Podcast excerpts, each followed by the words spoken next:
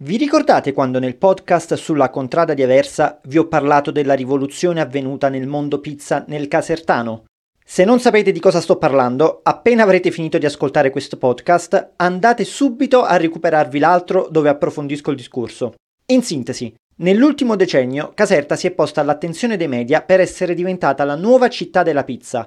E tutta questa attenzione ha messo la città sulle rotte di un turismo diverso, quello gastronomico. Oddio, non è che prima a Caserta di turisti non ne venissero, anzi, visto che qui si trova uno dei 10 monumenti più visitati del nostro paese e uno dei 55 patrimoni dell'umanità UNESCO in Italia, la Reggia di Caserta. Impossibile non aver sentito parlare del palazzo reale più grande del mondo, che regge il confronto anche con l'altrettanto famosa Reggia di Versailles in Francia. Fu proprio per questa sorta di competizione che il sovrano che la volle, Carlo di Borbone, decise di affidare i lavori a uno degli architetti più geniali dell'epoca, il napoletano Luigi Vanvitelli. La prima pietra fu messa nel 1774, ma il colossale progetto vide la conclusione nel 1845, passato poi nelle mani del figlio Carlo.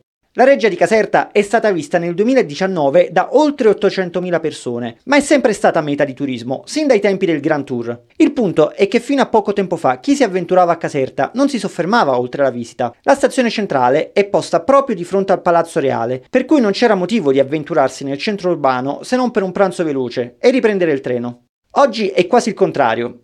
Caserta e la sua reggia ricevono tantissimi visitatori anche per l'immensa varietà di ottime pizzerie che si trovano nel centro e tra queste c'è proprio quella di cui vi voglio parlare in questa occasione. Si trova a pochi minuti di cammino dal palazzo, il tempo di entrare nel centro, raggiungere Piazza Dante e svoltare in un vicolo. Lì trovate la pizzeria Decimo Scalo. È da pochi anni che Vittorio Vespignani e Mary Paone hanno installato la loro attività in questo piccolo locale che conta davvero pochi tavoli, ma sono stati in grado di ricreare un'atmosfera unica, grazie alle cortesie e alle attenzioni che rivolgono ai loro fedelissimi clienti, che sono ormai diventati una sorta di famiglia allargata, con tanti figli sparsi in giro per la campagna. Ma è il prodotto a parlare per prima e la pizza di Vittorio la dice lunga, a partire dall'impasto, dolce sul palato e gentile sullo stomaco. In pratica potreste mangiare anche due pizze intere e a fine serata sentirvi leggeri come una piuma. Davvero uno dei migliori che abbia mai assaggiato negli ultimi anni. Ma vogliamo parlare delle ricette? Parliamone, perché non importa quale o quali pizze sceglierete dal menù, resterete sempre soddisfatti. Anzi, l'ideale sarebbe essere in tanti per poter avviare un percorso di degustazione da condividere con gli amici.